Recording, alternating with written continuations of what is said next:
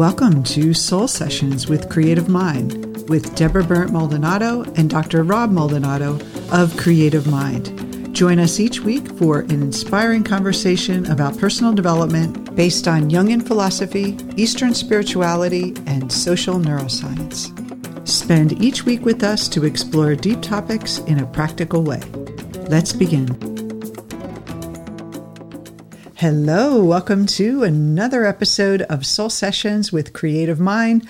I'm your host, Deborah Berndt Maldonado, along with my partner in crime, Dr. Rob Maldonado. nice to be here. And we are continuing our series on mental health and how to raise awareness in mental health for children, women, men, and how we can change the world to make it a mentally healthy place to be. Mm-hmm. But before we get started on today's topic, I'd like to remind you if you haven't already, subscribe to our channel. If you're listening to us on YouTube, just click the little button in the corner. And if you are listening to us on one of the podcast services, don't forget to subscribe. And if you're called to, leave us an honest review. We'd love to hear from you.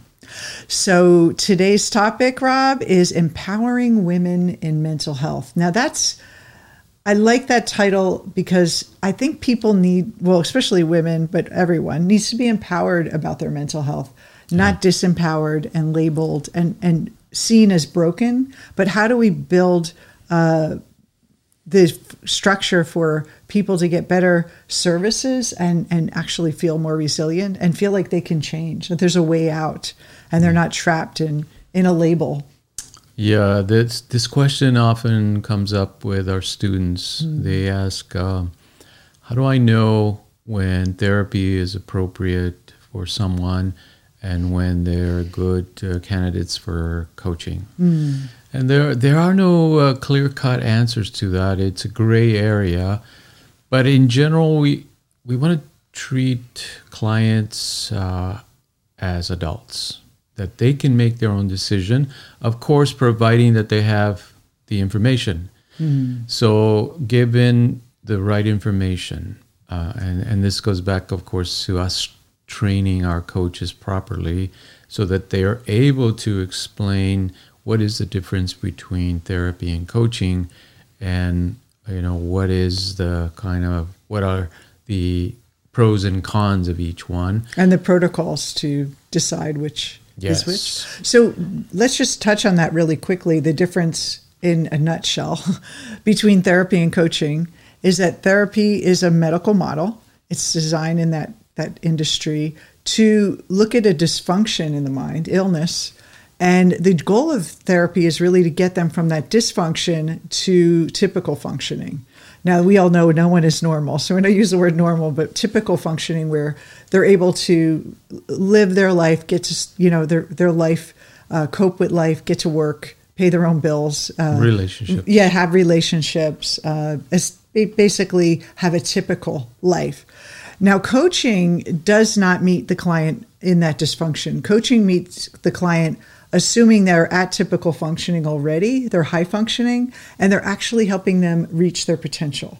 So when someone's below the line of functioning, you can't tell them change your life and you know reach your goals and, and think positive. They're they're still not at that level. So we need to bring them up. And so that's the benefit and the gift of therapy because they work with clinical depression, PTSD, um, uh, disorders. Uh, bipolar and, and really helping with those serious um, diagnoses that happen in mm-hmm. um, in mental health. But for coaching, uh, we have our own market, which is the high functioning people that are ready to now create with their life because you can't yeah. go from the deficit to uh, rocket ship overnight. We, there needs to be a stage. Now, now there are people that actually go to therapy for years. And they get to that typical. Maybe they had a tough experience in their life. Maybe they had PTSD from war or an event. They get to that typical functioning. Then they have the coach, and the coach can take it from there. So it's just a easy way to think about it. Is one's potential base, and one is more diagnosis and treatment, and one is called a patient with a therapist and the coach calls their clients clients, not patients, outside of the medical model.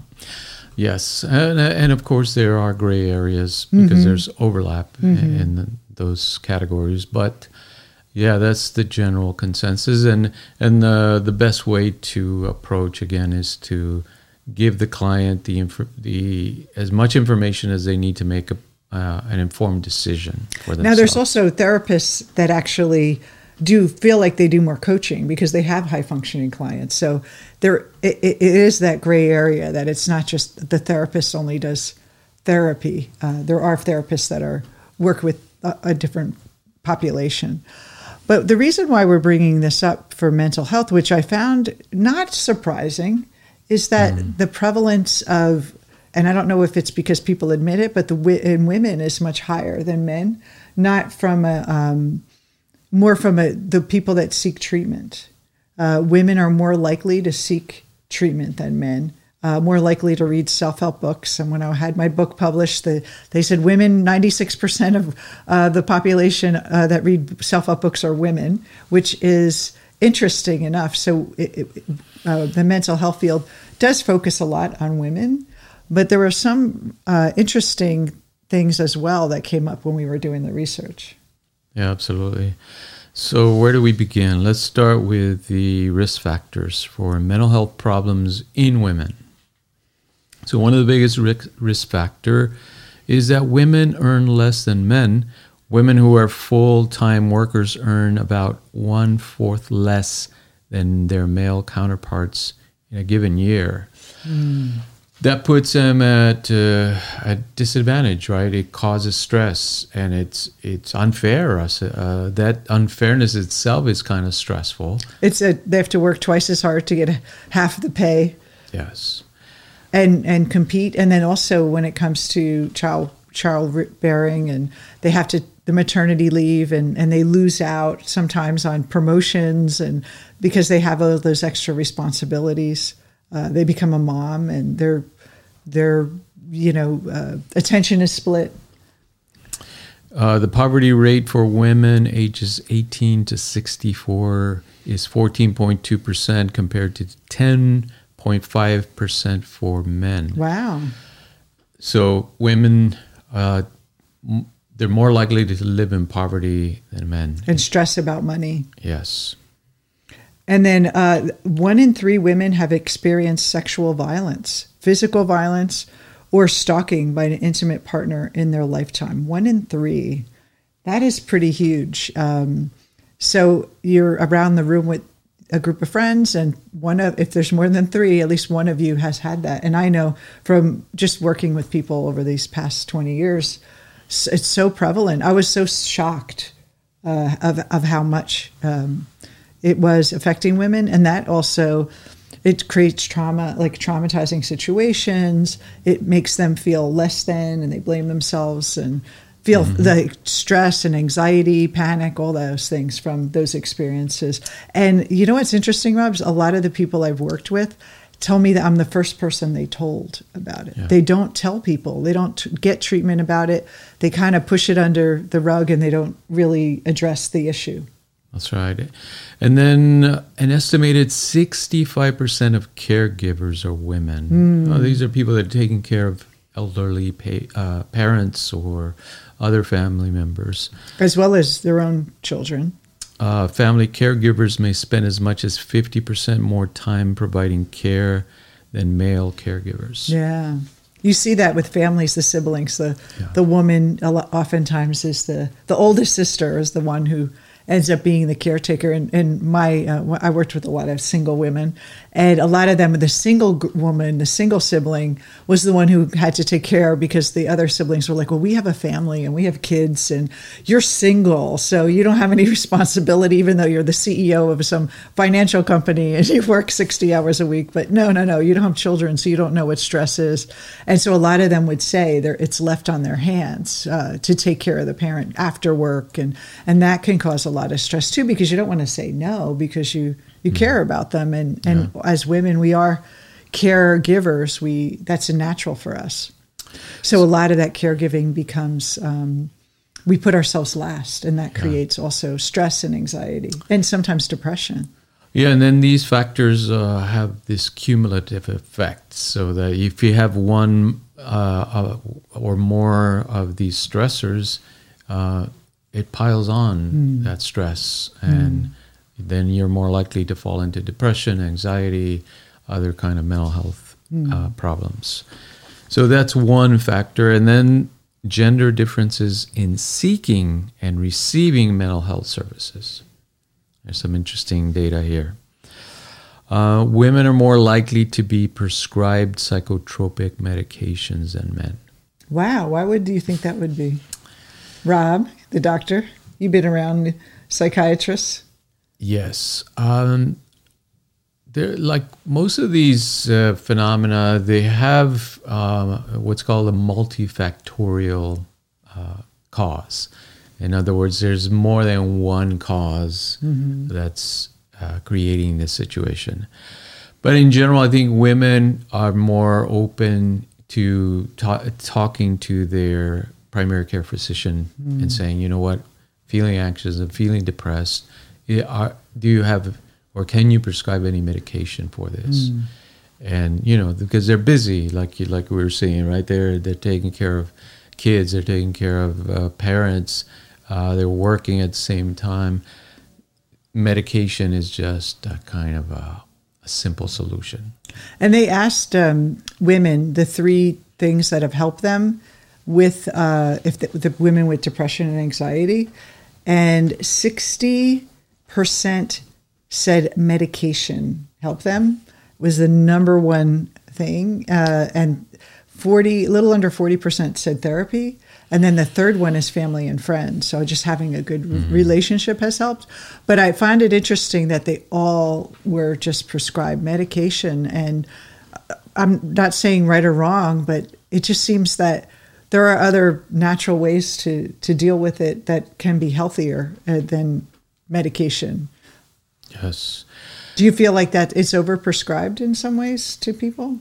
I think it's both. It's overprescribed and underprescribed, mm. which is weird, right? But what what I mean by that is this: that uh, uh, some doctors are kind of prescribing or overprescribing psychotropic medications like antidepressants, right? They give it to anybody who's, let's say, having a little bit of trouble mm. uh, or maybe they had a loss in their family, and here take uh, take some uh, or stress some at work, antidepressants, yeah. right? Yeah, uh, and then there's others that uh, aren't educated in mental health services or medications, and so they never prescribe uh, medications when p- their patients might need it. Well, some people instead of taking medication will use wine or drug other uh, street drugs to well marijuana or something to treat the depression or food uh, and yeah. they, they they don't know almost like they don't want the stigma to take the medication so they find other ways and it's still not uh, it's still causing problems in their life yes and it's also controversial still mm. there there's a kind of some contradictory data as to uh, as far as uh, are these uh, psychotropic drugs doing what they report to do. And what are the long term effects and the side yeah. effects from them? They, we don't know yet. Uh, someone, uh, you know, 20 years or 30 years from now will know what these we these impact are. Uh, women are more likely to seek help from uh, or and disclose mental health problems to their primary care physicians. Men are more likely to seek out a mental health specialist, or men are less likely. Mm-hmm. No. Anyway. Women are more likely to seek out a mental yes. health specialist than and women. to ask for help. And ask for help. Yeah. And they're less likely, women are less likely than men to disclose problems with alcohol use uh, with their healthcare provider. So yeah. women are more ashamed of that, where a guy would say, "Yeah, I've been drinking a lot, and maybe I want to cut back." Where women, are, it's almost like shameful for a woman. Maybe it's just a different social stigma again. And then women are reluctant to disclose history of violent victimization unless a physician asks. And mm. that is exactly what I experienced. They told me like, "You're the first person I told." Um, and they didn't come to they came to me to lose weight. They didn't or quit smoking. I was a hypnotherapist. They didn't come to me to talk about deep issues and it would just be like confessional. And uh, i was like wow you held this in your whole life in your in your 50s and you never told another soul about this. And so that that all that causes a lot of um, like like you're not even addressing it. And so it it, it has an effect on your mental health Absolutely. anxiety and mood swings and working with your emotions and suppressing emotions and all that. Are you looking for a satisfying career as a life coach? If you are seeking a deeper path of training and growth, Creative Mind University offers an ICF accredited life coach training program that goes beyond surface positive thinking and into a powerful process of real transformation. You can start your new career as a certified life coach trained in a unique methodology based on Jungian theory, Eastern spirituality, and social neuroscience. Get the tools to become your true self, change your life, and the lives of others. Visit creativemindlife.com, click on apply, and speak with one of our team members today to discuss your future and possibilities of becoming a certified life coach that's creativemindlife.com. This is, a, this is an interesting one. Hmm. So, physicians are more likely to diagnose depression in women compared with men, even when both genders have identical symptoms or similar scores on standardized measures of depression. Why do you think that is? Now, you know, it's hard to say, but again, there are unconscious biases in the way we interact with each other and the way we uh, relate to men and to women. It's just part of the culture, right? It's i- it's ingrained in the in the culture. The way we think about men and women's needs is different. So uh, imagining a man depressed just is like a blind concept for a lot, and are a lot of physicians men too? Uh, wouldn't you say? Well, I know it's changing now, Yes, but there's, changing. but But even even that, uh, the, the, let's say the cultural norms are absorbed by both men and women, so that even if if a physician is a woman, uh, she might still per- overprescribe for women and underprescribe for men. So really, truly, like women are seeking more mental health treatment, whether it's going to a shaman or healer or going to a therapist or going to their doctor, to- going to their friends. They're more likely to do that. But there's a, also a huge um, population of women that are hiding in their suffering. They they they they are maybe caregivers and, and they don't have time to look at themselves and what's going on with themselves. Yeah. I mean, we all have had you hear stories of family members. You're like, why is that person so cruel or so uh, emotionally uh, un, un, unbalanced? And uh, they never went to a therapist. And they have issues that they haven't worked with, and so there's a huge need to almost normalize that it's we all have problems we all have emotional challenges we all have stress and it's okay to talk about it even Yeah, of course. Uh, we'll we'll be talking about stigma uh, on our next episode, but uh, it's definitely a big part of the problem that uh, this this these kind of mental health issues are not openly discussed. They're not taught in schools. They're not taught in uh, work settings, right? When they should be a part of the conversation, just like physical illnesses, right? If somebody uh, has diabetes or breaks a leg or has anything physical uh, going on, there's accom- accommodations for them, right? There, there's respect for that because, yeah, we understand you need assistance, you need help. Um, mental, the mind, because it's invisible, is often ignored. It's not seen, but behind the scenes, there's all these issues going on. well and also we just watched on apple tv uh, selena gomez. She talked about her bipolar diagnosis and i thought that was brilliant to raise awareness of mental i know oprah has a series on mental illness too uh, mental health and um, it's just i think it's really important for us to talk about it openly not put a stigma on it. And uh, it was just very moving to watch selena. She says she's reached every goal she's ever had. She's wildly successful beautiful and she she was- has these like mood swings and and and these challenges of her inner world. And just because on the outside someone's famous and rich and feels like they have it all together. And and that's actually something to look for too is the people around you. You may think well they have it together. They don't have any problem. But there's these subtle signs that maybe they're not so happy. And uh, how do we how do we open up those conversations, especially friends or people that we care about, family members, and really check in with them to see what's yeah. going on. Um, so and and again, the barriers to mental health uh, are the reasons why people aren't getting the help or even understanding it. So well, let, us turn one? these around. Let's yeah. let's talk about uh, solutions that we can start to implement as a culture, mm-hmm. as uh, societies on Earth. Yeah. Um, so we know there are economic barriers. For example, lack of insurance and cost to some of these treatments. How can we bring down the cost? How can we help or insist that insurance companies cover a lot of these services mm-hmm. so that people can get those services, right?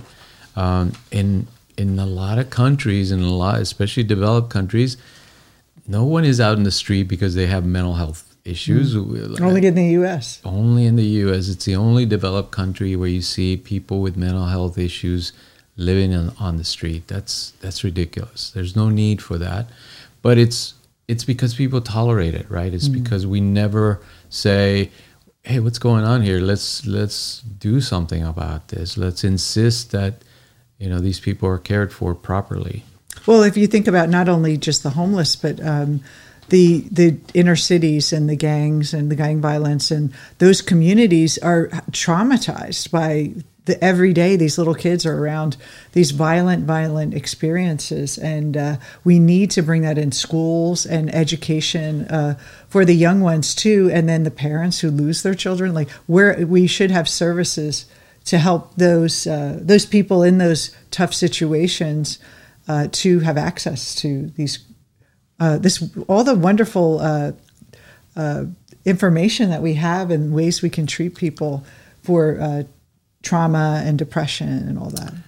Yes. But even, um, I mean, that's where I, I, feel like coaching could come in too. We should really uh, push to have coaching. I think some insurance companies are doing this now. Wellness coaches are, are now uh, being covered by insurance more and more because the hospitals and the doctors and the treatment centers are seeing that a health coach can be that in- intermediary between a physician giving orders, you know, helping the, the, the client, but then the the mental health of the client, the well being of the client is not taken care of in between those visits. And wellness is is such a huge part. And so coaching in between, having people feel inspired, help be able to work with their emotions, be able to ask for what they want, keep boundaries, all those things can reduce stress. Even practicing breath work, mindfulness, meditation, um, all those um, easy, no cost ways to to help a person, you know, work with those issues. Yeah, certainly uh, coaching can play a big role in prevention, right? Mm-hmm. In helping people uh, improve their lifestyles mm-hmm. and not get to those critical points of mm. uh, needing mental health services. Uh, increasing awareness about mental health issues, treatment options, and available services. Yeah, that's uh, that's part of the work that we're doing. Simply having a conversation and providing information so that people can use it so that uh, that people can learn to talk about it and feel more comfortable talking about these things, and uh, and hopefully they can uh, find those resources that they need. So, what would you recommend? Let's say you knew a family member needed, you know, was depressed or uh, anxious, and and they weren't seeking treatment, uh, or so a good friend. Uh, what would you recommend the first step for them to do as, as a layperson to raise awareness and, and encourage them to get help? Would it be to look for a therapist or would it be to look for a coach or do, just do you need to talk to someone? Yeah, a good place to start is with your family physician, mm-hmm. right? Just asking them, uh, what do you recommend, mm. right? And and they know you better than most uh, other professionals, and so they're able to guide you and say, uh, here's a referral to a clinical psychologist, a psychiatrist, uh, maybe even just a counselor or, or, uh, or maybe even a coach, like you were saying, someone who can help you change your lifestyle if th those are, issues are important. Well, another thing too is what I've seen for myself. I'm, I'm open book. I share my own personal development journey with my friends and my family, and inspire them to read this book or you know, I went to this workshop or I um, hired this coach and it's been really helpful for me, or I looked at this this way.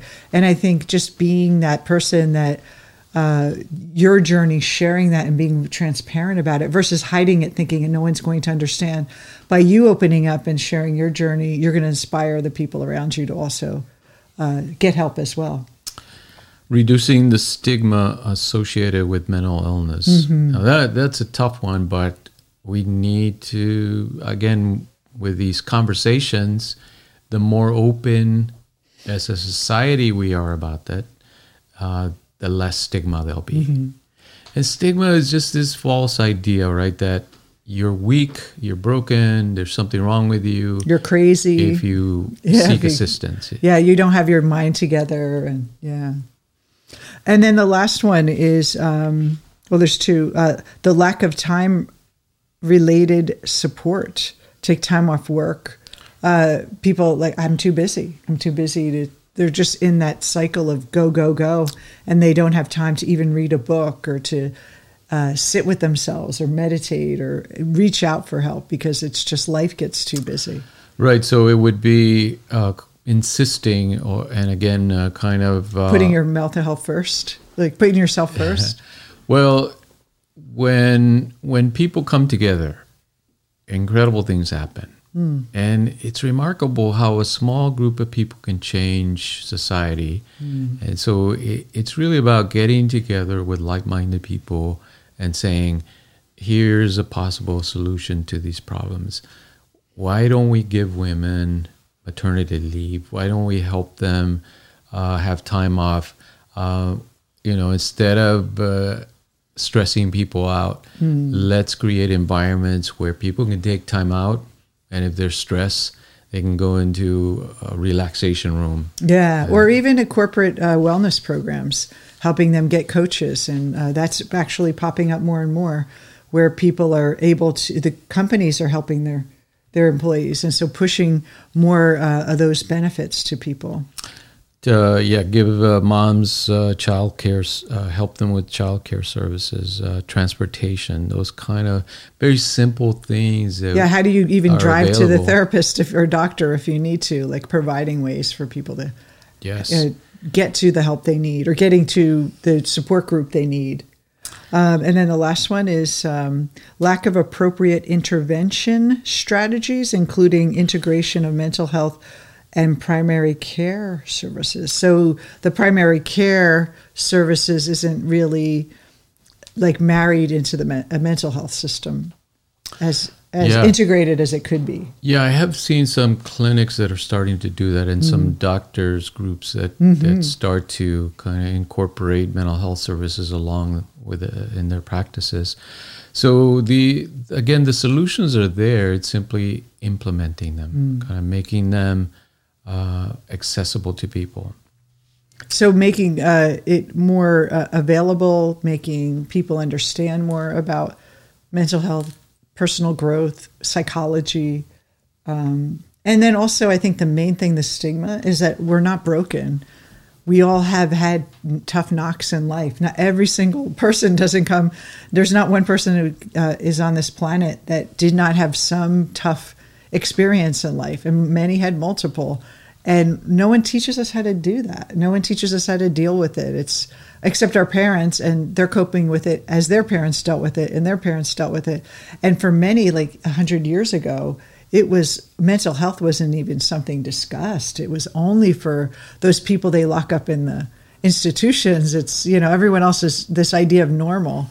Um, Carl Jung says that to aspire to be normal is a, is a insanity or something because he doesn't think he's never met a normal person. He said because we all have a unique set of challenges and problems, and why can't we normalize it versus make it um, that there's a subset of society that's damaged that needs you know to be handled with kit gloves. Uh, we're all so resilient and Yeah. uh, have the potential for change.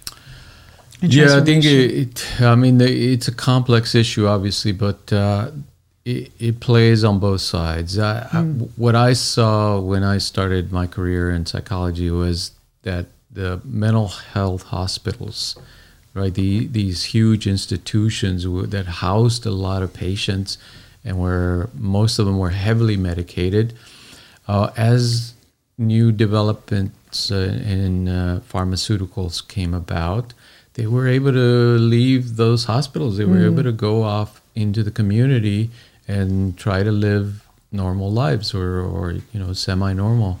Um, so medication is not bad. It, you know, it, it gave people a lot of opportunity to leave those institutions. And if someone's clinically depressed, medication can really help them from going deeper into it and give them a little lift. Yes. You know, so it's not we're not anti-medication, but it's just that we we there are other ways and other ways to prevent you going down a darker path because the mind is resilient so it can go deeper or it can rise above. It has that resilient factor.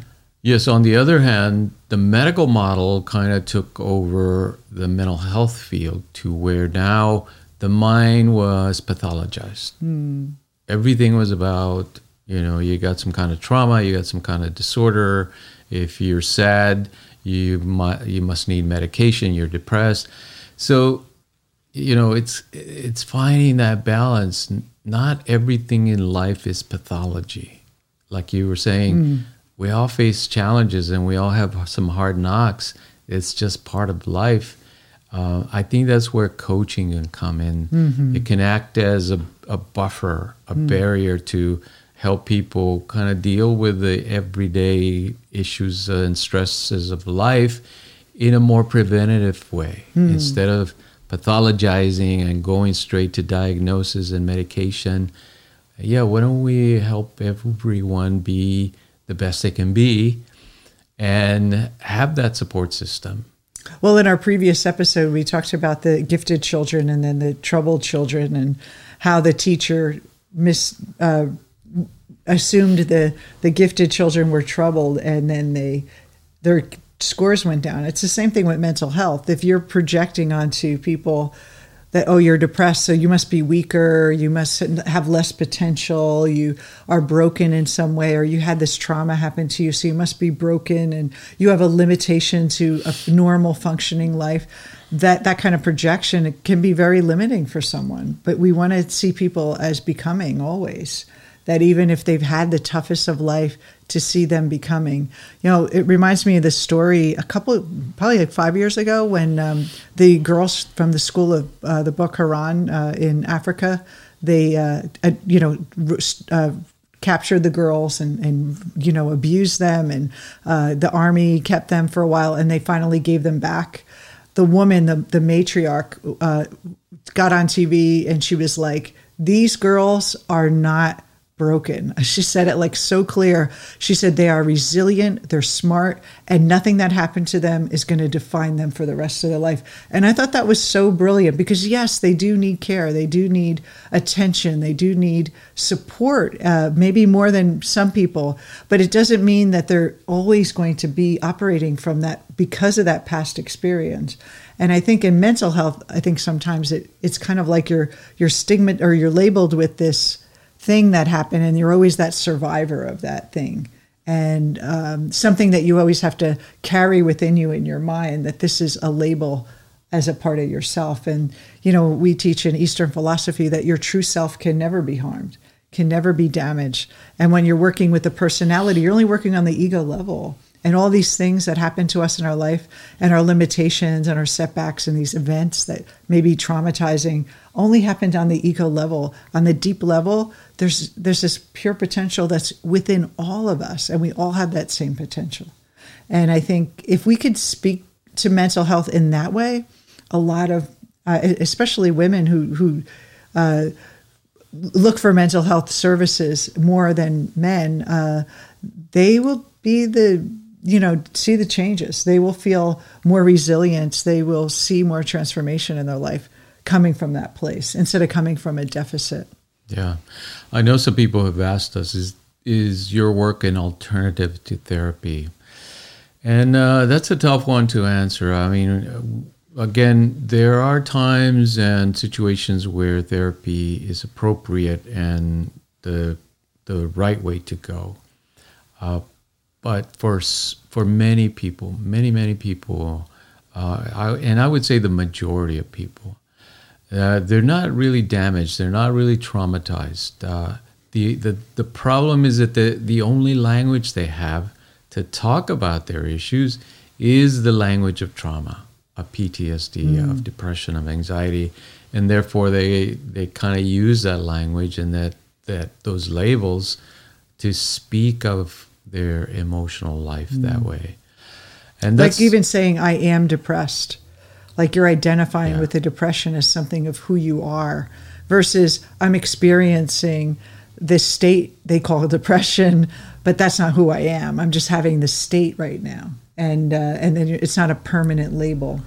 So yeah, so ultimately we are developing, uh, I would say, a coaching model that in the future and as we develop it and as we educate people in it could serve as an alternative to psychotherapy mm-hmm. and to medication as well it would be it, to begin with it would be more of a preventative type of measure that would mm-hmm. ha- give like you would saying like you were saying people that are already high functioning it would give them a way to even go higher to Where optimal function. They don't fall when they lose their job or they lose a mate or they can't find a partner. They're not like sinking down into yes. like more serious anxiety, depression, uh, and hiding um, and exacerbating the subtle. Maybe it was like a seed, and now it's grown into this big, heavy emotional uh, challenge. They can't.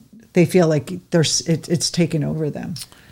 Yes, uh, and then uh, also work in collaboration with psychotherapy, perhaps to uh, to augment the power that the the client is receiving from psychotherapy in the social setting, mm. because mm-hmm. often therapy is uh, confined to the office, mm-hmm. to the mm-hmm. mental health office, right, or to the clinic, and, and patients don't live in a clinic. Mm. They live in the in the world, right? In the in, in, the real world, and where they have to face these challenges on an everyday basis. And coaches could certainly serve in that function as well. Mm-hmm. Uh, but of course, it requires training uh, in in both areas, right? To understanding the mind, uh, what are the challenges of the client, and how can coaching serve in those environments? Yeah, so uh, filling the gap in where uh, people aren't like when I was single and struggling and doing my self help books and workshops, I didn't think to go to a therapist. I uh, went to like healers, and if I had known there were coaches, I think it would have been such a different change for me. I think I would have moved faster because I, I needed someone to help me like think about my life think about my emotions ask me the right questions mm-hmm. instead of me trying to self treat and manage my own emotional life and not understand and trying to read these books on psychology and trying to apply it on myself which is what a lot of people do that you can get help and even if you don't have a one-to-one coach there's a lot of group programs that are highly affordable that you can at least have access to a coach and a group that uh, that will help you get out of the funk that you're in or help you reach your potential. So um, the next episode we're going to now we talked about women we're going to talk mm-hmm. about men and really what stops men from getting the help they need and how we can change that in the world yes because believe it or not men have a mind as well and we have emotions also mm-hmm. uh, so we'll be talking about that next time all right. Well, take care, everyone. Hope you have a great week, and we'll see you next time. Thank you for joining us. And don't forget to subscribe to Creative Minds Soul Sessions and join us next week as we explore another deep topic where you can consciously create your life with Creative Mind Soul Sessions. See you next time.